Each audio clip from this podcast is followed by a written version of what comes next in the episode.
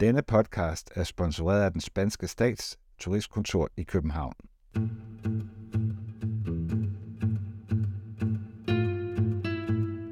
Vi danskere er vilde med Spanien, og det med god grund. Faktisk er det vores foretrukne ferieland, når vi rejser ud. Og hvert år er der mere end 1 million danskere, der besøger Spanien på deres ferie. Men mange af os har det med at tage de samme steder hen, som for eksempel de kanariske øer, Barcelona, Mallorca og strandene omkring Malaga og Alicante. Men Spanien har så meget mere at byde på. I denne rejsepodcast kan du komme med til Galicien, et særligt magisk hjørne af Spanien med en uspoleret skønhed og autentisk charme. Og glemt alt om, hvad du hidtil har kendt til Spanien, for Galicien er en verden for sig selv. Her finder du betagende kystlinjer med uendelige strande, dramatiske klippeformationer, frode grønne dale, der byder på fred og ro, og majestætiske bjergkæder, der kalder på eventyrløsende sjæle. Så lyt med i dag, hvis du vil inspiration til en ferie til Galicien, en region i Spanien, der endnu ikke er overrendt af danske turister.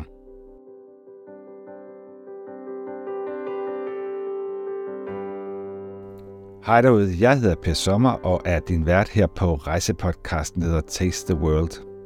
Er det første gang, du lytter med, så velkommen til. Har du været her før, så velkommen tilbage. Jeg laver de her rejsepodcast, fordi jeg elsker at rejse, og jeg gerne vil inspirere andre og mig selv til at rejse på lidt anderledes måde og til lidt mere atypiske rejsedestinationer. Udover at lave rejsepodcast, så står jeg også bag hjemmesiden, der hedder tastetheworld.dk, og her kan du udover alle mine rejsepodcast også finde rejseartikler fra hele verden. Og når du nu er alligevel inde på hjemmesiden, så vil jeg anbefale dig, at når du kommer ind på forsiden lige og tilmelde dig mit nyhedsbrev. Fordi så vil du være blandt de første, der får besked, når jeg laver en ny rejsepodcast. Inde på hjemmesiden, der vil du også kunne finde øh, noter til dagens udsendelse. Det er nemlig sådan, at øh, i den her podcast vil vi nævne en masse stednavne, restauranter og så videre, som kan være svære at holde styr på, imens du lytter. Men øh, hvis du går ind på tasteworld.dk-galicien, så har jeg samlet en liste med alle de ting, vi taler om. Det er for et Pilo Holm, som jeg har i studiet, og hun har været her før og fortæller om Caminoen. Så hvis du har lyst til at høre om det, så kan du også finde den podcast inde på min hjemmeside. Og inden vi lige går i gang med dagens afsnit, så vil jeg bare gerne sige en kæmpe stor tak til den spanske stats turistkontor i København, fordi de har været med til at sponsorere den her podcast-episode. Men lad os komme i gang med at høre om Galicien, og øh, jeg vil bare sige god fornøjelse. Velkommen til, Pilo, og tak fordi du er her i dag. Du har været med her før i podcasten. Faktisk den mest lyttede podcast, jeg nogensinde har lavet om Caminoen. Okay, ja. Tak skal du have. Og øh, det skal ikke handle om Caminoen i dag, men det handler jo om et område, Caminoen også går igennem. Øh, vi skal tale om Galicien. Og kunne du starte med at fortælle, hvad, hvad er dit forhold til det her område af Spanien, og hvor er vi hen i Spanien? Jamen, vi er i, øh, i Galicien, som du siger, og som er den nordvestligste region i, i Spanien. Øh, og jeg har øh, boet i Santiago de Compostela i, i seks år, for en del år siden nu, øh, og har stadigvæk øh, øh, stor forbindelse, eller tæt forbindelse til, til familie dernede, og øh, rejser i hvert fald altid dernede om sommeren, men ofte også øh, i påsken er jeg dernede. Mm. Så, så derfor er det, det står mit hjerte meget nært, at det er nok mit yndlingsområde af Spanien. For det har simpelthen så utrolig meget at byde på. Det er jo næsten lige før det er dit andet fædreland. Det, det vil jeg sige. Jeg, jeg siger, at jeg er, jeg er galiser af hjertet. Ja. Øh, så det, øh, og min mand siger, når jeg siger, hvad, hvad synes du, der er så fantastisk ved, ved Galicia? Så jeg siger, det har jo det hele. Mm. Det har alt. Vi behøver ikke at rejse længere væk, for det hele er her. Ja. Så det vil sige, det var lige bouillontegningen af Galicia. Det har alt. Og vi skal dykke ned i det her om alt øh, lige om lidt, fordi det kan jo være mange ting, man kan vælge. Og vi har jo også lige forberedt det, og det har jo det har faktisk været en lidt hård proces at skulle vælge nogle emner, vi skulle tale om i dag, hvis ja. vi skal gøre det rimelig kort. ja, det er svært at begrænse sig. øh, så, men, men vi vil nævne en masse steder i dag i den her podcast, og det bliver jo sådan, at øh, nogle af navnene, det kan godt komme til at gå lidt hurtigt, og du taler jo flydende spansk, og som dansker kan det svært at forstå det altid, så vi laver en side ind på tasteworld.dk, hvor lytterne efterfølgende går ind og, og slår alle de her steder op, vi taler om i dag. Godt. Galicien, det er ikke et sted, mange danskere besøger. Jeg har ikke selv været der, men jeg vil enormt gerne derhen. Kan du hjælpe os med at placere det på landkortet? Hvor er vi hen i Spanien? Ja, Vi er, øh, som, som jeg nævnte før, så er vi faktisk øh, helt oppe i det øverste venstre hjørne af Spanien. Det, det, det, stykke, det stykke Spanien, der ligger ovenover Portugal. Øh, Øhm, på regionens østside, så er den adskilt fra resten af Spanien af bjerge, og i den sydlige del, der ligger Portugal. Og i nord og vest er Galicien totalt omgivet af Atlanterhavet med en kystlinje på 1500 km. Galicien har sit eget sprog og sin egen kultur, og det er regionen, hvor den berømte Camino de Santiago, som jeg tror rigtig mange har hørt om, slutter. Mm. Og det er også en region, der er kendt for øh, fantastisk lækker fisk og skalddyr og, og gode vine. Galicien er et meget smukt og grønt område, fordi det regner mere i Galicien, end det gør i resten af Spanien. Men selv i øh, Galicien har selvfølgelig klimaforandringerne jo også øh, gjort sin... Øh, Indtog. Ja, det kan, det kan, ja, påvirkning, det har også påvirket der. Så på den måde regner det slet ikke så meget mere, som det gjorde før i tiden. Mm. Men det er stadigvæk en meget grøn region. Der er 2,7 millioner indbyggere i hele Galicien, og øh, vi skal tale lidt mere om Santiago, og der bor knap 100.000. På øh, verdens, øh, UNESCO's verdensarvliste har vi faktisk øh, både Santiago, og vi har også øh, Camino de Santiago, som øh, er, er udråbt til den første europæiske kulturelle rejserute. Og dermed er den også blevet kendt som en af de øh, kendteste pilgrimsmål i verden.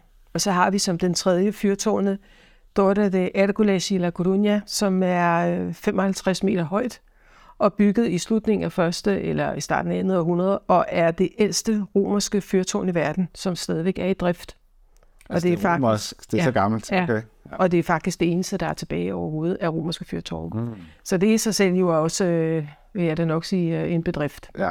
Øh, Galicien har jo forskellige, øh, er, jo, er jo som sagt omgivet af, af hav, både af, af Biscayen og, af, og, og til dels af Atlanterhavet.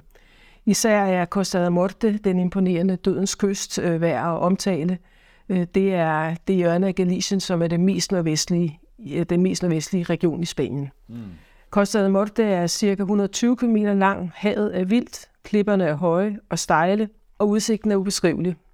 Mange skibe er forlist ved, den, ved denne kyst, og på grund af klipper, der er gemt i vandet, og Atlanterhavets enorme kraft, og det er derfor, at den har fået navnet Dødens Kyst. Altså, det er mort. Det er der morte. Costa da Morte. Og der, der morte, det døden, det er på, på galisisk, der hedder ah. øh, Costa del Muerte. Mm. Costa del Morte er kendt som den farligste kystlinje i Spanien selv i dag. Så har vi øh, Las Rias Altas, Galiciens nordkyst, som, og Ria, det kan man øh, sige som flodlejringer eller fjorde, vil man også oversætte det som, men det er det nordligste af de tre store kystområder i Galicien. Rias Altas er et meget varieret område, det er ikke så tæt befolket. Det er, og det, på den måde er det mere roligt end det turist, mere turistet Rias Baixas, som betyder de lavere floder. Mm. Ved Rias Altas er der to større byer. De første er selvfølgelig La Coruña, som er den øh, meget mere livlig by, og så har vi havnebyen Ferrol, som faktisk er en af Spaniens største havnebyer. Øh, I Rias Altas så finder man øh, nogle af Galicias mest imponerende strande, og først og fremmest den øh, kendte strand Playa de las Catedrales ved Ribadeo, og den fortæller lidt mere om senere. Mm. Så har vi øh, området, der er tættere på Portugal, som hedder Rias Baixas, og de kalder det også for det tropiske Galicien. Mm. Det er kystområdet i den sydlige del, hvor som blandt andet er meget kendt øh, for sine vine. Der, der finder man øh, også fjorde, fjorde, men de er langt øh, mere stille. Hvorimod for eksempel fjordene i Rias Alta, som vi lige talte om før, de er berømte for deres vildskab. Og i, øh, i Rias Vajas flåde, de er meget mere stille takket være indlandet, som bremser Atlanterhavet. Okay, ja.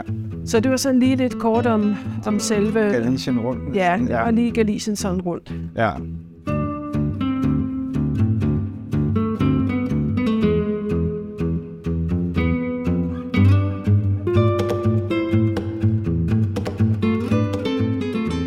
Inden øh, vi mødtes her i dag, så talte vi om, at øh, jeg jo rigtig gerne vil ned og besøge Galicien. Og øh, det er der jo sikkert også mange af lytterne, der gerne vil. Og, øh, men hvis man kun har en uge og vil se det her fantastiske område af Spanien, så har du jo ligesom været nogle steder ud, og vi skal også lige tale lidt om, hvordan man kommer ned derned. Kan, kan du sådan tage os med? Dels, øh, altså hvordan kommer man fra, fra Danmark til Galicien, og hvis man kun har en uge og gør godt med, hvad, hvad vil du så anbefale, man skal se dernede? Ja, det er jo, det er jo lidt svært at begrænse sig med, med sådan et øh, skønt område som Galician, der har så meget at byde på. Men øh, jeg vil sige, det kan godt lade sig gøre, og alligevel at få en, øh, en, en smag for, hvad det er, man skal komme rejse ned til igen. Når man skal til Galicien, så kan man ikke flyve direkte, øh, hvilket jeg også tror er årsagen til, at ikke ret mange kender Galicien. Mm. Kun pilgrimme, de, fordi de ender nemlig i Santiago. Øh, men øh, ellers så flyver man til Galicien med en enkelt mellemlanding ofte, og det kan godt tage mellem øh, 5 og 8 timer, alt afhængig af, hvilke lufthavn man mellemlander i. Man kan også flyve til Madrid, og det tager 3 timer og 20 minutter, sådan helt øh, generelt for alle flyselskaber. Og så kan man tage et øh, højhastighedstog øh, fra Madrid til Santiago, og det tager 3 timer. Okay. Så, så det er også en mulighed, hvis det, det er jo altid lettere måske at få et fly til Madrid, og så kan man tage rejse videre øh, fra, fra, fra Madrid til Santiago. Så det er i hvert fald en mulighed, at man kan gøre det på den måde. Øh, når man så kommer til Santiago, så er der jo flere forskellige overnatningsmuligheder. Jeg vil sige, det afhænger af, hvilken årstid du rejser på. Sommer, sommerperioden, øh, især omkring juli, hvor det er øh, Apostlen øh, Santiagos fest, festeuge, festmåned, og øh, påskemånederne er, øh, det er, øh, der er booket, simpelthen der er så utrolig mange turister, og især også mange spanske turister, så der vil det altid være en god idé at booke hoteller hjemmefra. Vil du sige, at man skal undgå den periode så? Øh, hvis ikke man er vild med rigtig mange mennesker, så, så ja, så synes jeg. Men samtidig så sker der også en masse spændende ting. Altså påskeprocessionerne er jo øh, virkelig værd at se. Men, men altså sommeren er, er hektisk, øh, fordi der kommer, Spanien har også sommerferie i, allerede fra slutningen af juni og måske helt til, til midten af september, og mange går Caminoen også øh, i, øh, i sommerhalvåret. Så der er rigtig mange mennesker i Santiago. Men nu er det jo også, det er jo heller ikke så mange dage, vi skal være i Santiago, for vi skal videre ud igen. Klart. Men hvis man ellers er det, vil jeg sige, måske slut april, i maj, det er nogle behagelige måneder, og ellers i september og oktober er det jo dejligt at rejse til Galicien. Hvad lige hører om sommeren, der er det starhit som nede i Sydspanien? Nej, det er det ikke, fordi du har jo, du har jo stadigvæk Atlanterhavet, og det, det kan man godt mærke. Du kan godt nå op på 30 grader. Sidste år havde vi 32-33 grader, men det er ikke, det er ret usædvanligt. Mm. Øh, så jeg vil sige en 5-27 grader, og så er det altid det kølige om aftenen, og så er det bare. Og dagene kan starte med overskyet, og man tænker bare, at det bliver en rigtig møgdag, men det er simpelthen havgusen, som ligger ind over Santiago, mm. og så forsvinder den i løbet af et par timer, og så bliver det skønt vejr. Det er bare sådan, det er i Galicien. Mm. Øh, så derfor så kunne det være en god idé at, at under alle steder lige, lige tjekke op på, hvad er der er muligheder for overnatning, og der er jo selvfølgelig alt afhængig af, hvad, hvad, hvad ens økonomi øh, er til, så kan man jo bo øh, på Paradorten midt, midt, i, øh, midt i byen. Hvad er det? Et stort hotel? Eller? Ja, okay. lige, lige ved katedralen, og det er faktisk et gammelt hospital, som hedder Husal de los Reyes Católicos, og det er jo, ligger selvfølgelig lidt i den dyre ende. Ved, I den billige ende, så kan man bygge på, eller bo på det, et, et ombygget kloster, som også ligger faktisk meget tæt på katedralen, og det er det hedder Seminario Major, øh, Major øh, Seminario. Og det er øh, meget enkelt og meget, meget charmerende. Faktisk et ret, et ret stort kloster, der er bygget om. Og så kan man jo bo på små øh, herberger, øh, men der skal man poste på at tænke, at du kan risikere at sove i en sovesal med, mm. med flere pilgrimme, eller du kan bo på små pensioner og, og styles. Men alt det, der er heldigvis i dag god hjælp at hente på alle mulige bookingbyråer, booking.com og hotels.com, der kan man finde alt mellem himmel og jord. Ja, jeg vil også Airbnb, tænker jeg. Ja, det ja. kan man også, yes. Der er jo en gammel bydel i Santiago, og så er der den nye bydel. Mm. Altså den gamle bydel er den, sådan, den monumentale og meget smukke, øh, men også der, der er måske lidt mere liv. Og så er der den nye bydel, øh, som også er ganske fin, og der er jo meget kort afstand mellem det ene og det andet sted, så det er en halv times gang. Så det er... Men er det bedst at bo i den gamle bydel? Der er, der er meget liv, vil jeg sige, så det kommer også an på, hvis du, igen, hvis du kun er der et par dage, vil jeg sige, så er det da helt sikkert fedt at bo i den gamle bydel. Hvis du skal være der en længere tid, og skal lige kunne hvile en gang imellem, så kan det godt være, at man skal trække ned den nye bydel. Det kunne godt være den nye bydel eller noget for mig. ja, ja. Vi, vi har altid fået en ny, by, en ny bydel, og da jeg boede i, i Santiago dengang, der boede jeg lige altså fem minutters gang fra katedralen i den gamle bydel, og der var meget larm ja. også dengang.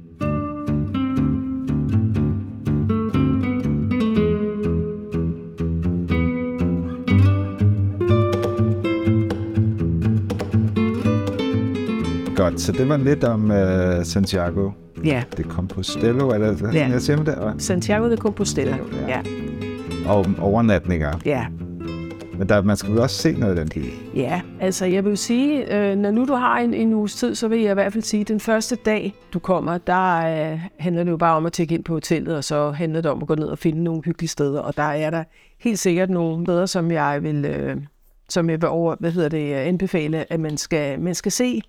Øh, og jeg vil også faktisk anbefale, at du bruger hele næste dag på at være i Santiago, inden du ligesom beslutter dig for at tage videre. Øh, blandt andet så er skal du have noget at spise, og øh, så vil jeg mm. sige, altså lige tæt på, lige midt i centrum, der ligger der en meget kendt gade, der hedder Rua do Franco, som er sådan en øh, restaurant- og bargade, hvor der bare er et leben og et hav af restauranter i alle afskygninger. Mm. Og det, det er helt sikkert et sted, jeg vil anbefale, men, men der prøver man i hvert fald at gå ned af.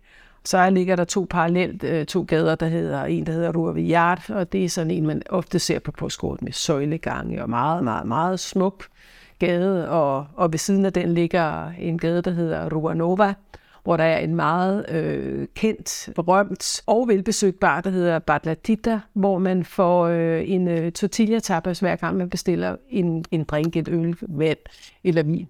Og hvad er det, tortilla? Tortilla, det er, tortilla er øh, en øh, ægge kartoffelpandekage, altså med æg og mm. kartofler og løg, og den er lavet på en helt speciel måde, for den er ikke sådan særlig bagt, så det er sådan lidt flydende æggemasse, og det er det smager fantastisk. Så man går ind og lige drikker en eller to glas vin, og så har man faktisk spist frokost gratis. Men man får simpelthen de der tortilla ja. gratis? Ja, det gør okay, man. Ja. Altså helt generelt i, i Santiago især, men også i Galicien, så er de er, Santiago er kendt for deres gratis tapas til deres mm. drink. Altså du kan, du kan sagtens få, øh, være heldig at få fire forskellige tapas til, til et glas vin. Mm. Både med lidt kroket og lidt tortilla, lidt chips og lidt alt muligt, hvad, hvad man nu har i løbet af dagen. Så du får fire forskellige ting, bare du bestiller én ting. Og, og, og det hele taget, tingene koster ikke meget. Altså en, mm. få et glas vin for et par, tre euro, eller sådan en, eller to og en halv euro, eller sådan et eller andet, ikke? og så ja. får du alt det der med også. Ikke? Men der er jo mange skønne steder, og jeg vil også sige, når man så har har i hvert fald fået noget godt at spise, så kan man jo også gå ned på markedet, den store markedsplads, hvor der er, altså bare det at være det er jo, er jo utroligt øh, charmerende at, at se alt det, en overflod af fisk og kød og alt det, der bliver solgt. Men du kan så gå ind og købe frisk skalddyr, øh, og så kan du gå ind i de nærkele, en af de nærkeliggende bare omkring markedspladsen, så kan du få det tilberedt for et par euro. Og det er vildt. Og så det gør du bare, så kan du da få det kogt og sige, at vi kommer tilbage om en halv time, og så spiser du på restaurant, og så køber du selvfølgelig deres vin eller øl, men de tilbereder den mad, du selv har været nede og købe på markedet. Og det er, det er ret, ret unikt. Ja, det lyder sådan. Men jeg vil så sige, når, øh, når man nu har en, en, en fridag, som jeg synes i hvert fald, man bør have i den ene ende, enten når, inden man skal hjem, eller også øh, når, man, når man kommer, så synes jeg, man skal lige i hvert fald gå lidt rundt og, og kigge på, på selve byen. Og, og omkring katedralen, som jo ligesom er, altså det er jo derfor, øh, pilgrimme kommer til, til, til byen, fordi det er der, man jo mener, at øh, apostlen Jakobs øh, Santiagos jordiske rester ligger begravet i katedralen, og det skal man jo selvfølgelig se. Mm. Den katedral er jo enormt, enormt stor, og er faktisk øh, jo det, det ikoniske varemærke for, for Santiago. Så Plaza de Obradoiro, som er øh, byens monumentale centrum, det er også hovedindgangen til katedralen, og det er der pilgrimene, når de har, når de har afsluttet deres pilgrimsrejse, så mødes de alle sammen der, så bliver der taget billeder af dem foran katedralen, og folk sidder der og mediterer og mødes og møder alle de pilgrimme, som de har mødt på vejen derned til, så der sker, der er, der er noget helt særligt ved den plads der. Og den plads, øh, der ligger så øh, hovedindgangen til katedralen, der er en, øh, en glorieportal, som har været under restaurering i, i 10 år nu her, og øh, det var blevet gjort færdig her i, i 2021. Den er øh, helt ubeskrivelig smuk. Den betragtes faktisk som det største arbejde af romansk skulptur på den iberiske halvø, og en af de største monumenter for kristen kunst. Mm. På portvælvinge er der mere end 200 figurer udført af en skulptør og arkitekt, der hedder Master Matteo.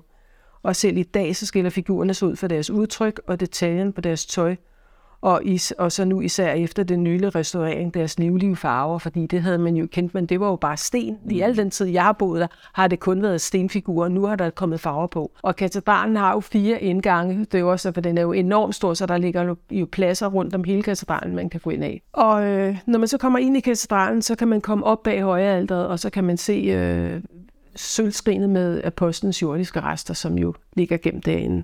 Og så kan man samtidig, hvis man har lyst til det, så kan man omfavne øh, apostlen Jakob-figuren, som jo er kæmpestor, men den ser man jo nede fra, når man er, er nede i kirken, kigger man op mod højalderet. Men der, nu går man bagom, og så kan man omfavne statuen. Altså, det er sådan en menneskestørrelse figur? Nej, den er, den er, ja, det er den, og den er også større. Den Okay. er, ja, den er større. Og det gør folk? Og det gør folk. Når man så øh, er i Santiago, så kunne det være, at man kunne være heldig at opleve en højmesse, og det er noget, jeg virkelig vil anbefale, man gør. Jeg kan ikke lige sige, hvilke dage, fordi det skifter lidt en gang imellem, men øh, høj, ved højmessen, så, bliver man, så kan man opleve det øh, El Botafumeiro, som er et kæmpe, kæmpe røgelseskar. Øh, det er faktisk verdens største røgelseskar på halvanden, halvanden meter højt, og det vejer 62 kilo. Og det bliver simpelthen bare vinget igennem hele katedralens øh, midterskib over hovederne på alle kirkegængerne, og det bliver, det er, vi når simpelthen op på, på en hastighed på 68 km i timen. Det bliver bevæget igennem hele katedralens skib med, med en bue på 65 meter og en maksimal højde på 21 meter. Og så ryger det ud af den, mens... Så... Så kommer, er der røgelse i selvfølgelig, ja. så, bliver, så kommer det ud. Så kan man, øh, som et kuriosum, synes jeg, jeg har prøvet det kun én gang, man kan gå op på katedralens tage. Det er virkelig, virkelig en stor oplevelse, for du går simpelthen altså på hele katedralen, og- kan have en, selvfølgelig en enormt udsigt over hele byen, og meget, meget flot oplevelse. Og så på, øh, på den sydlige, sydlige side af katedralen, som er hvor der er en indgang, der hedder Den Hellige øh, Port. Den bliver kun åbnet, når det er apostlen Jakobs, når det er jubelår for apostlen Jakob. Og det er jubelår, når det er den 25. juli, og det falder på en søndag. Nå, Så det er jo, det kan vi jo nu, jeg har ikke lige set, det, har, Det det, vi det, det jubelår sidste år, og faktisk også forrige år, fordi paven forlængede jubelåret på grund af corona. Det, det kan man godt, når man er pave. Når man er pave, så kan man godt. Så det har, det har jeg aldrig oplevet før, det har været to år, to år med jubelår.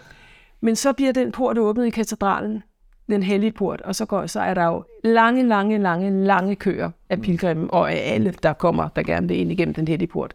Og så kommer man så ind, det er bare den sydlige side, du kommer ind i katedralen, og så går du gå lige direkte ind og op bag ældret. Men den her øh, Plaza de Quintana, som øh, sydsiden af katedralen ligger på, den er faktisk delt op med nogle trapper, og ned til en kæmpe plads, hvor øh, den her indgang ligger. Men den øverste del af Plaza de Quintana hed faktisk Plaza Quintana de Vivos, altså de levendes plads, og det andet hed de Muertos, altså de dødes plads. For det var faktisk i middelalderen en stor kirkegård, mm. der hvor katedralens sydindgang nu ligger. Og der ligger der lige over for katedralen et øh, nonnekloster, et benediktine nonnekloster, Sampaio de Altares, hvor nonnerne er i clausura, det vil sige, de faktisk er indspærret. okay, det har jeg aldrig hørt om. Det er er der en del, især benediktiner nonner, de kommer ikke ud. De er, så er klo- de har jo et stort kloster inde bag et kæmpe klosterport og så videre, men de kommer ikke ud. Det er det, de har ligesom har bekendt sig til, den nonneorden. Og det er jo lidt specielt. Og alle deres vinduer, de vender nemlig ud til den her sydplads, som jo øh, samtidig også bliver brugt hele sommeren til kæmpe koncerter og til, øh, til alt muligt festivitas i forbindelse med Apostlen Jakobs øh, festdag. Bliver der smilet lidt af en gang imellem. Det kan godt være, at de ikke kan komme ud, men så kan de da i hvert fald opleve det lidt hyggeligt på den måde. Ikke? Ja. Men det er, det er det specielt. Men kan man se, de stikker hovederne ud af vinduerne? Eller? Nej, det kan man ikke, men altså, vi- hvis du, der er en kirke tilknyttet klosteret, og der har vi været til messe, og der står de oppe bagved gitter. Mm. De deltager i messen, allerøverst op bagerst, bagerst i, øh, i kirken, og så kan man se, at de står bag ved et gitter, og det er ret specielt. Ja, det er meget specielt. Det er meget specielt, ja, ja. og jeg har købt kager hos dem, da jeg boede der, fordi de laver nogle fantastiske kager. Og så har de en lille bitte låge, hvor man gi- giver dem nogle penge, og så har de en anden låge, hvor, hvor der er kun en trælåge, hvor de så stikker kagen ud igennem. Så de har slet ikke nogen kontakt. Øh, de kommer ikke ud, men de, man kan godt tale med dem og sige, at jeg vil gerne bestille, og jeg vil gerne betale. Det er jo sådan, de har valgt at leve deres liv. Ja. Så der er, der er det hele i Santiago. vildt. Ja, Det er det er det. Det Ja. er faktisk Ja. ret, ret, ret interessant. Så det er sådan nogle af de der highlights, tænker jeg, i hvert fald i Santiago. Og der er jo så mange andre, men også bare det at gå en tur. Der er så mange skønne, små, hyggelige gader og masser, masser, masser af restauranter bare. Alle vejen.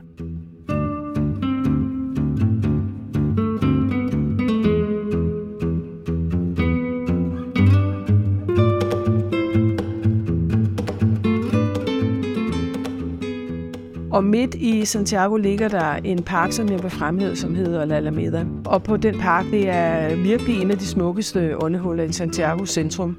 Og det er en stor park, hvor man faktisk kan gå tre vidt forskellige øh, ture, fordi parken er opdelt i niveauer. Den går sådan opad, så du kan gå en, en, en længere tur, en kortere tur, så kan du komme op på toppen af, af bakken, og så ligger der en, en kirke, der hedder Santa Susana, hvor der er sådan et stort område med træer, hvor du kan ligge og, og bare slappe af. Det er et meget, meget, meget dejligt sted. Mm. Men indgang til, ved indgang til den her park, så står der, er der noget helt særligt, og det er der en figur af, af, af to øh, søstre, som hedder Marusha og Coralia. De bliver også kaldt for de to Mariaer. Maria, det er sådan lidt en masse betegnelse. Nogle har måske ment, det kunne være lidt nedsættende, men jeg tænker lidt, Maria er jo et, et navn, som bliver brugt i rigtig mange navne generelt hos, hos kvinder. Mm. Mange hedder Maria de José, Maria noget andet, Maria, altså, så, så jeg tænker ikke sådan, men de er i hvert fald bare blevet kaldt de to Maria. Og det jeg vil sige, det er nok de mest berømte søstre i Santiago overhovedet. Skulpturen er udført af en øh, af Cesar Lombetta, en meget anerkendt og berømt øh, galisisk skulptør, som jeg har haft glæden af at besøge i sit atelier i Catoira, hvor han også bor i dag. Og han er bror til min daværende svogers kæreste, så det var jo okay. lidt, lidt sjovt at komme ud og besøge ham. Men tilbage til de to søstre, som jeg faktisk også har kendt og mødt i Santiago's gader, da jeg boede der for mange år siden. Jeg husker dem tydeligt som de to festlige damer med tøj i meget livlige farver, høje hæle og med alt for meget makeup på. Men de var bare så skønne og søde, og alle holdt af dem. Søsterne gik hjemmefra præcis kl. 2 hver dag for at promenere arm i arm gennem Santiagos gader og gå deres sædvanlige tur i Alameda-parken. De flørtede åbenlyst med de meget yngre universitetsstuderende, mm. og der kom mange tilråb og pif tilbage, og de elskede det. Mange lokale antyder, at kvinderne var lidt mentalt medtaget på grund af det traume, de havde været udsat for under krigen. For bag det festlige ydre, der gemmer der sig en trist historie. Søsteren voksede med op i en familie med 13 søstre, og under Frankos regime så havde tre af deres brødre en aktiv rolle i en organisation, der kæmpede mod den spanske generals suverænitet. Historien fortæller, at brødrene blev arresteret og tilbageholdt i begyndelsen af 50'erne. De oplevede konsekvent følelsesmæssig misbrug, tortur og overdreven fysisk brutalitet. Efter løsladelsen døde den ene bror, mens de to andre gik i skjul. Familien blev konsekvent afhørt om deres opholdssted samt forfulgt for at huse flygtninge. Konsekvensen var, at søsternes forældre og flere af deres søskende døde. Søstrene blev uddannet efterfølgende som syrske, men på grund af presset og opmærksomheden på familien, så var de ofte ude af stand til at finde arbejde. Mange af de lokale var kendt for at donere mad og andre ting til kvinderne, og i begyndelsen af 60'erne så blev det rapporteret, at en storm rev taget ned på deres hjem. For at hjælpe familien indsamlede byen Santiago 250.000 pesetas i donationer. På det tidspunkt var det penge nok til, at søsterne kunne købe en ny lejlighed. Den ene af søstrene, Marusha, døde i 1980, og Cordalia forlod Santiago og døde tre år senere. Mm. Men altså Marias er virkelig blevet ikoniske, og nu findes de på plakater, på t-shirts, paraplyer, på vifter, på alt. Og der er butikker, og der er, er opkald efter dem, så de har virkelig gjort en forskel.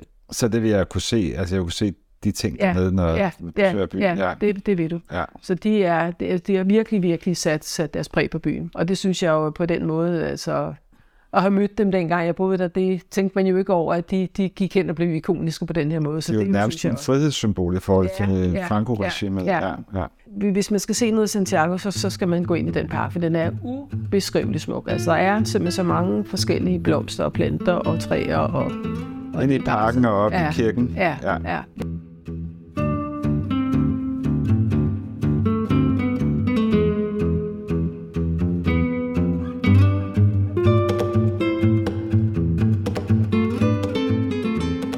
Så er, er der en, øh, en kulturby, som er blevet bygget her for, øh, jeg tror, den blev færdig i 2021. Den skulle have været færdig meget, meget, meget tidligere, måske 6, 7, 8 år tidligere. Øh, den ligger oppe på toppen af et, et, et bjerg inde øh, faktisk som 3 km fra Santiago, der hedder Monte Gaias. Og det hedder Ciudad de la Cultura. Det er tegnet af en, arkitekt, en tysk arkitekt, der hedder Peter Eisenmann, som virkelig er et besøg værd. Det er et meget omdiskuteret projekt, fordi det blev alt for dyrt. Det kom til at koste 300 millioner i stedet for de 100 millioner, som det var budgetteret med i starten. Og det er euro? Og det er euro. Det er kroner. det er ikke kroner, nej. Øh, og de bygninger, der står i dag, de har heller ikke de funktioner, som de først var tiltænkt. Men der afholdes en del kulturelle arrangementer og også en del koncerter, lidt mindre koncerter deroppe. Men jeg vil sige, det er, det er et besøg værd, og der går busser derop til fra, fra Santiago Centrum. Mm. Og når nu vi taler om busser, så er transporten i Santiago faktisk øh, rigtig velfungerende. Der er et, et meget udvidet busnet, og det koster en euro per, per tur. Og man kan købe et, øh, et buskort, så man kan tanke op i bussen, så bliver det selvfølgelig klart mm. billigere. Men det, er, det fungerer rigtig godt. Altså Santiago de Compostela, det er i hvert fald must sige på en tur til Galicien. Ja. Det kan jeg helt klart ja. høre. Ja, øhm, det er det. Nu har jeg desværre kun den her uge her, og så skal jeg jo vil gerne være se lidt af, ja. af, ja. af provinsen også. Ja. Man kalder ja. det vel en provins, eller hvad kalder region. man Region. Ja, region, ja. Så hvad, øh, hvordan kommer jeg ud i byen, og hvor skal jeg tage hen? Ja, det kommer an på, om du er til, øh, om du vil lege en bil, eller om du vil øh, køre tog eller bus, fordi der er jo flere muligheder. Jeg vil sige, øh, øh, både bus og tognet, det fungerer formidabelt. Det er virkelig, virkelig godt, at det ligger begge meget centralt i byen, tæt på hinanden. Og jeg vil sige, at du kan øh, sagtens øh, tage på nogle rigtig dejlige udflugter til, øh, hvad hedder det, blandt andet Ferrol, Ribadeo, altså du kan jo... Altså en dags udflugter? Ja, det kan du ja. gøre. Altså det kommer jo, altså det er klart, når du kommer ud, øh, jeg vil sige, hvis du tager nogle endagsudflugter, så burde det være for eksempel til Finisterre, som er det endelige, endelige pilgrimsbål, når du har været i Santiago, og pilgrimene så tager de så den sidste rute ud til Finisterre, og så øh, ude ved klipperne derude brænder de deres tøj. Mm. Det er sådan en gammel, en, øh, en gammel tradition. Ikke alle, der gør det i dag, men det, det er ligesom det aller, aller, aller sidste verdensinde. Der kan man tage, både, øh, der kan man tage en bus. Det er sådan, jeg vil sige, det er en hele dags tur. Du selvfølgelig tager dig ud, og så kan du spise frokost i måske havnebyen Finisterre, og så kan du gå helt ud til fyrtårnet, hvor det er pilgrimene så øh, slutter deres, mm. deres rute, og så kan man tage retur igen til Santiago, hvis man vil det. Og der kan man simpelthen se, at de står og brænder deres tøj? Ja, okay. det, det kan man. Ja.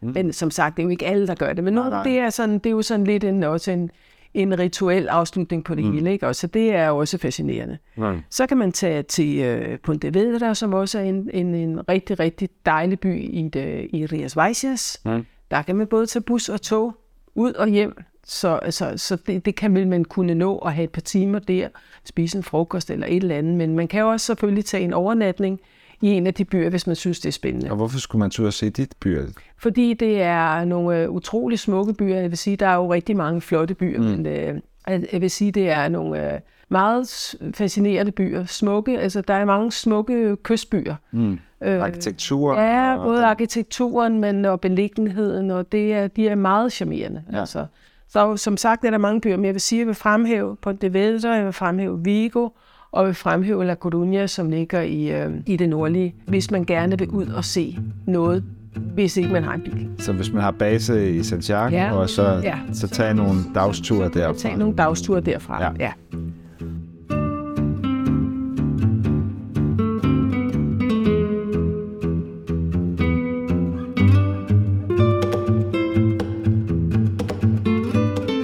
Man kan tage fra Santiago med bus eller tog til øh, øh, den by, jeg talte om tidligere, havnebyen Ferrol, hvor der går et, øh, et lille tog langs kysten ud til en by, der hedder Ribadeo. Det er virkelig, virkelig en smuk tur. Og det er et, sådan et smalsporet tog, der går fire gange øh, om dagen. Det vil selvfølgelig være en hel dags tur. Og man vil da kun nå tilbage til Santiago om aftenen. Øh, mm. Det vil man, men jeg vil måske nok sige, at man så skulle måske bruge lidt ekstra tid mm. øh, når, man, når man tog den tur, fordi der er mange skønne steder øh, der også. Det er, mm. bare en, det er bare meget, meget, meget charmerende. Øh, det er et sted, man kan overnatte. Ja, ja. Vil, så vil, man over, vil jeg anbefale, at man så overnatte mm. i Rivadeo, altså den ene station, man var kommet til. Og så kunne man jo dagen efter tage ud til øh, katedralerne, og det vil jeg fortælle lidt mere om lidt senere, for det ja. er et fantastisk område også. Men igen, hvis nu man øh, beslutter sig for at lege bil, i Santiago, jamen øh, og så... Det vil du anbefale næsten? Ja, det, det vil jeg sige, fordi så er mulighederne jo altså øh, meget, meget større, og du mm. kan jo komme, du kan nå at komme meget mere rundt, mm. for der er nogle de steder ruter, som jeg også skal anbefale, men mm. både i det nordlige og, og i det mm. sydlige. Mm. Og det, det vil jeg sige, man skal nok vælge, om man vil tage Rias Altas og dødskysten, eller med tage Rias Vaisias, fordi du kan ikke nå det hele. Og kan altså. du lige igen sige, hvor er det de to ja. steder Dødskysten, det var så det nordvestlige hjørne af, af regionen Santiago med, med, med Atlanterhavet og Biscayen, som er fantastisk. Men det er virkelig, øh, virkelig fantastisk altså at, at, at tage den tur derop. Øhm, og der er blandt andet en tur, der hedder øh, en kysttur til Galiciens fyrtårne, hvor man tager fra en by, der hedder Malpica, og faktisk helt ned til Finisterre, som vi lige har talt om. Mm. Så der kører man faktisk over i den, i, i den vestlige side langs den kyst. Det er 200 km, og der er jo ingen, der siger, at man, man kan måske, jeg tror, det er hver 25 km, der er der et fyrtårn. Så, mm. så det er sådan, på den måde også overskueligt, og hvis man behøver ikke at stoppe alle fyrtårn, men det er en meget, meget smuk tur. Masser af fyrtårne. Den er flot, fordi du kommer jo ud på de ydre, ydre steder. Det er jo også mm. det, der er så fantastisk med de der øh, enorme klipper, der ligger. Og der kan man også se det, vi talte om før med, med de klipper, der ligger gemt i havet. Lige pludselig dukker de op af havet ved, ved lavvandet, så man kan jo godt se, at det har været mega farligt at sejle ja. for skibene tæt på kysten. Ikke? Så har vi en anden rute, som kun faktisk er på 20 km, men jeg har faktisk i min note har jeg skrevet 20 km storslåethed, fordi det er det. Der er både klipper, der er spiritualitet, der er tog, der er bjerge, det er ruten, øh, som, som byder på simpelthen så enorme naturoplevelser på så et kort, forholdsvis kort stræk. Jeg vil sige, det er næsten et sammenhængende udsigtspunkt over Atlanterhavet og nogle af de højeste klipper på det europæiske fastland. Mm. Det er, Hvad hedder det, du?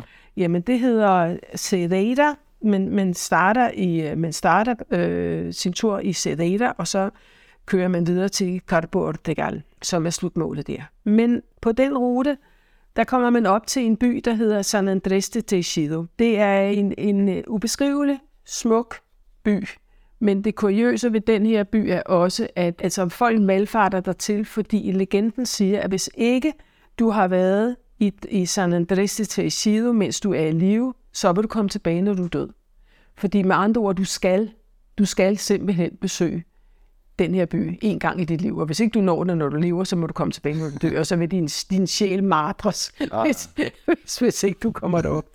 Er der zombier i byen? ja, og legenden og siger så om, at San Andres, som boede i byen, han havde en dag, øh, han, en dag var han stået, stået med det forkerte ben ud af sengen, og så havde han klædet højlydt sin nød til Gud over, at ingen kom og besøgte ham. Og kladeråbet, det nåede så først til apostlen Santiago, som jo var tættere på en Gud. og han beroligede ham så og sagde, fra i dag af, så vil der ikke være nogen, der kommer ind i himmeriget, uden at de har besøgt dig. Og hvis ikke de kommer, mens de er i live, så må de komme, når de er døde. Så deraf, så sådan begyndte legenden om San Andres de Tejido, og, det, og så endte det så med det berømte ordsprog, der hedder, hvis ikke du tager til San Andres i live, så må du gøre det, når du er død. Mm. Og det, det, det sjove ved den by er også, der fremstilles sådan nogle amuletter. San Andresinho sidder de, jeg har faktisk en rundt om halsen i dag, Per. Jeg ved ikke, om du kan se den her. Jo, det kratter måske også i mikrofonen. Ja. du viser mig den. jeg kan se. Og øhm, de er oprindeligt lavet af brødkrummer, der bliver tørret, og så bliver det malet. Den her, den er så af porcelæn. Det er en gave, jeg har fået. Mm. Øh, og der er otte forskellige amuletter, som alle sammen består, som betyder noget. Den her, den er for det gode helbred. Og øh, der sidder faktisk øh, familiemedlemmer, der jeg tror, der er tre tilbage i byen, der sidder og laver de her små figurer. Mm. Og det altså, folk køber dem, det er jo virkelig, altså dem, det skal man bare have. Derudover så er der en, en meget smuk lille kirke, hvor man kan gå ind og ofre til San Andres. Så køber man sådan nogle voksfigurer, for eksempel en, en figur af et ben, ligesom et hulevoks, øh, hvad skal man sige? Øh, Sterilnysagtigt. Ja, agtigt, mm. som forestiller et ben, eller en hel krop, eller et hoved, eller en arm, eller et eller andet. Så hvis du har et eller andet med noget, hvis du har noget med benet, så køber du et ben, og så går du hen, og så stiller du det hen ved alderet, og så offer du det San Andres, og håber på, at han vil hjælpe dig med at blive rask. Det lyder lidt makabert. Det er også, det ser også lidt makabert ud, når folk kommer stavlen med de der ben og arme og hoveder på sådan nogle stave ind igennem ind, ind, ind til, til højre Men det er det, man gør. Så kan man spise der, og byen meget, meget, meget smuk, og den ligger helt imponerende, den kirke. Og så har vi bare lige Atlanterhavet dernede nogle vildt, vildt øh, stejle klipper. Det er fantastisk.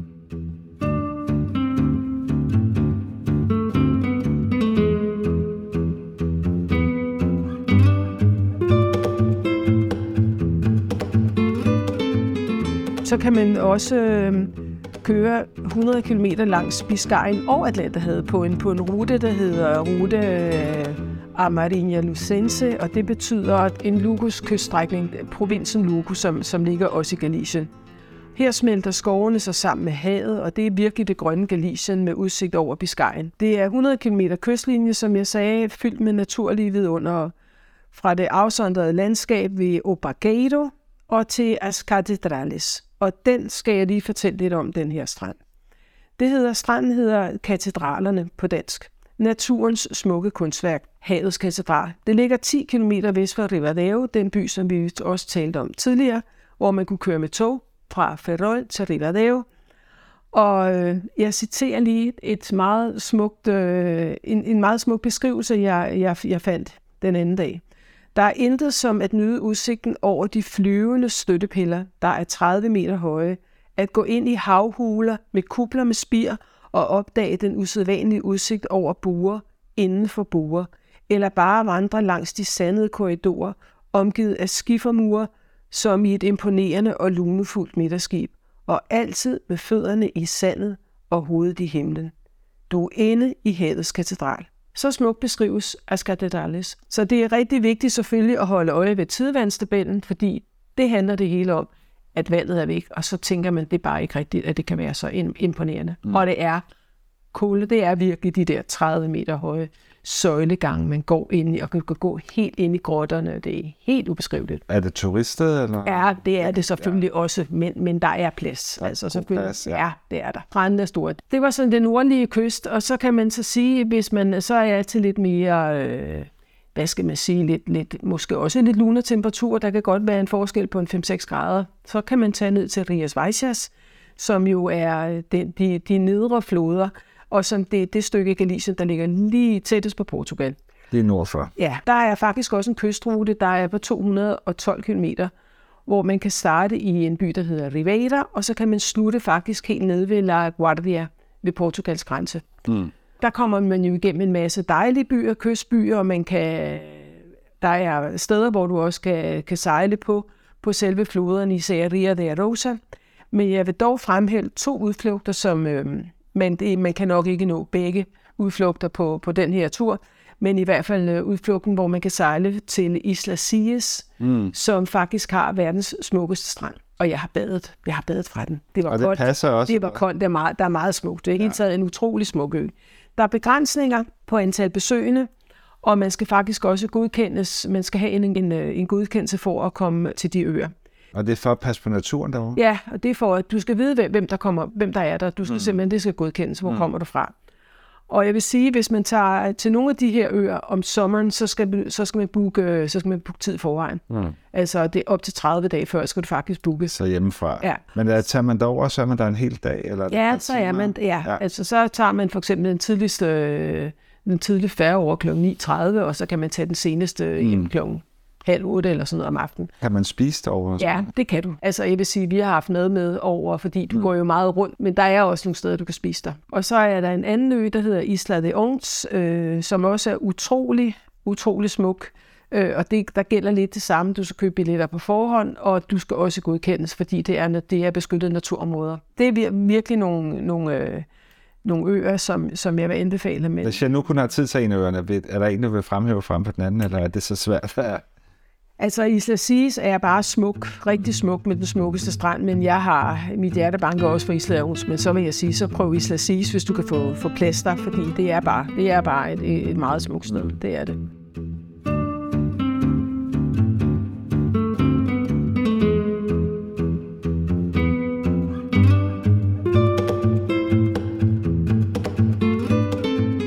Der er jo rigtig mange ting på vejen også, som jeg, ja, som jeg sagde til dig tidligere, Per, så er der også, er Galicien også meget kendt for, for, for varme kilder og kurbade, og, og det, det er der jo masser byer, hvor man også kan komme ind og booke sig ind på nogle forskellige øh, kurbade hoteller. Ah. Øh, men, men du kan også bare simpelthen stikke fødderne ned i nogle varme kilder, og, og jeg lover dig for, det virker. Altså, hvad kunne det være, hvis man har gigt eller ja, men smerter i jeg har eller? gået Camino, og så vil ikke, øh, man ikke gå på mine ben. Så da vi kommer frem, så tager jeg støvlerne af, og så sætter jeg mig ned med fødderne i sådan et, øh, et, et bad der næste dag. Der kunne jeg overhovedet ikke mærke hverken vabler, noget som helst. Men det findes der rigtig mange byer, hvor du bare gratis kan gå ned og stikke fødderne et eller andet sted, ah. en kar eller nogle vand, noget vand, der bare render ud af en, ja, fra, fra klipperne. Og så, øh, man behøver ikke bo på et spa Nej, det behøver man nej, ikke. Nej. Så det vil jeg sige, det er sådan, at man skal jeg gå i dybden med det nordlige eller det sydlige, eller vil jeg gerne gøre begge dele, fordi i realiteten 212 km er jo ikke ret langt, men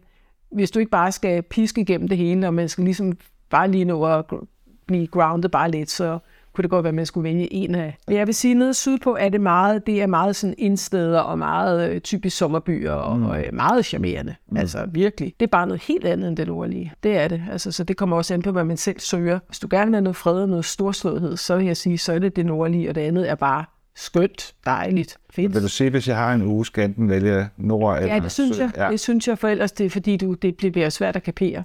Man får stress. Ja, ja. ja. Som vi startede med at sige, så er det jo begrænsningskunst også. Ja, det er ja, rigtig svært. Gætbesøg ja. bliver det også ja. til. Ja. Ja.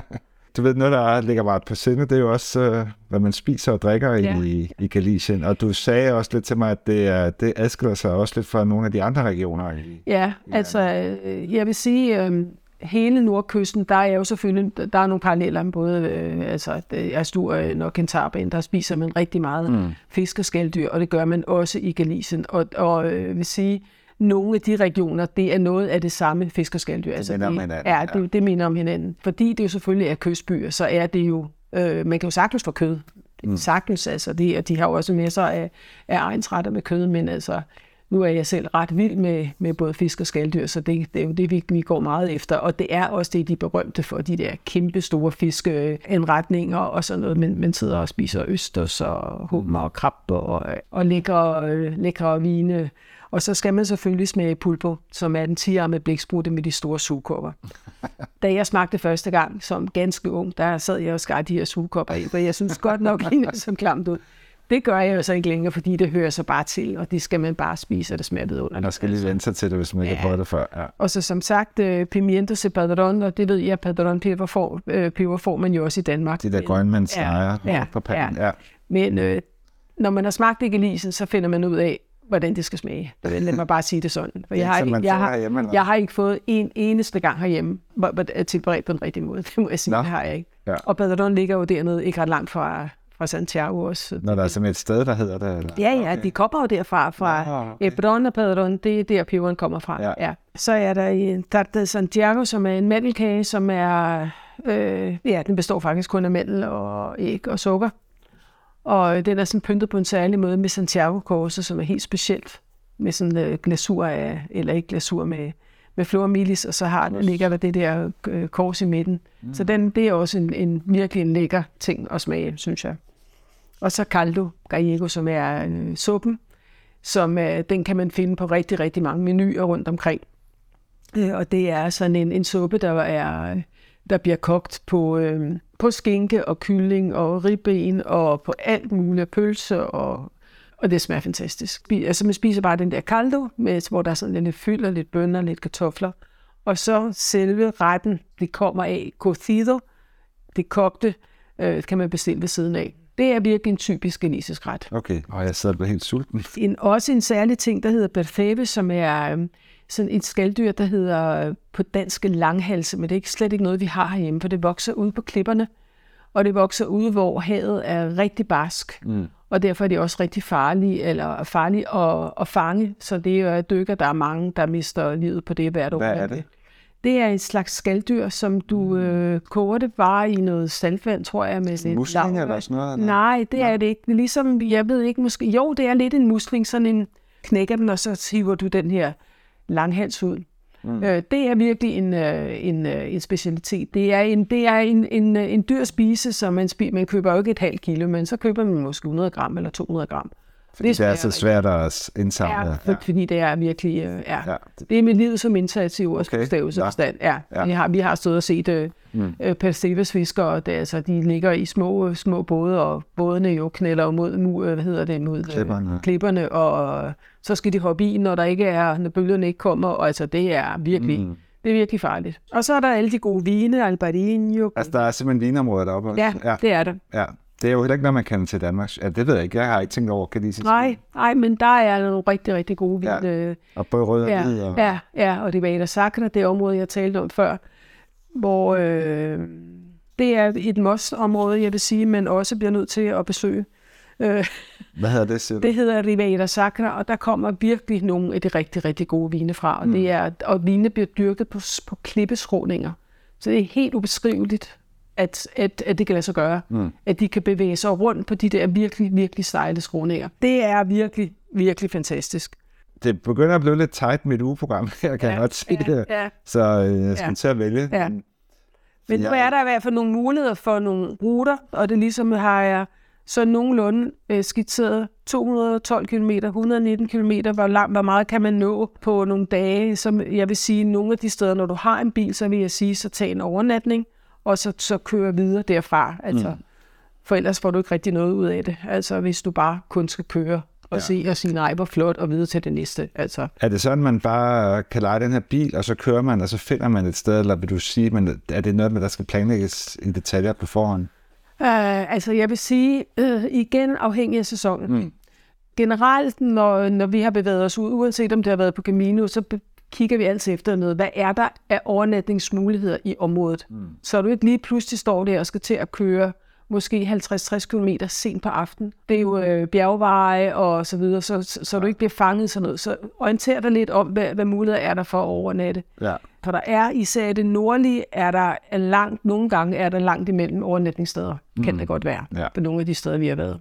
Pilo, øh, vi har været igennem rigtig, rigtig mange ting, og der er meget holdt styr på, som jeg også sagde i starten, og midt under udsendelsen, så skal vi selvfølgelig nok link, eller du giver mig en masse information, som så ligger ind på tasteworld.dk. Vi kan ikke nå så meget mere i dag, desværre. Øh, jeg ved, du kunne tale meget mere om det, men øh, jeg vil bare sige tusind tak, og man kan jo bare mærke, at din kærlighed for det område, det står der også igennem, når du fortæller om det. Så jeg bare gerne sige tak, fordi du mødte op i dag og delte dine erfaringer og viden om Galicien med os. Velbekomme, Per. Det har været en fornøjelse. I lige måde.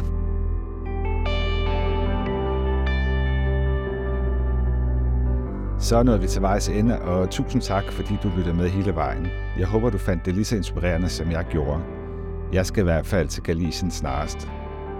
Også en kæmpe stor tak til Pilo Holm, som kom forbi i dag, og vi fortæller om øh, hendes nærmest anden hjemland, øh, Galicien. Det er jo helt fantastisk, hvad hun ved om det her område. Og så selvfølgelig også en stor tak til det spanske turistkontor i København, som har sponsoreret den her podcastudsendelse. Hvis du nu gerne vil følge op på nogle af de her steder, som vi har talt om i den her episode, så gå ind på tastetheworld.dk-galicien. Jeg har lavet en liste over alle de steder, restauranter osv., som vi taler om i den her episode. Og jeg vil også blive rigtig glad, hvis du øh, gider at give en like og kommentar med. Det kan du gøre, hvis du lytter med på Apples øh, podcast-app.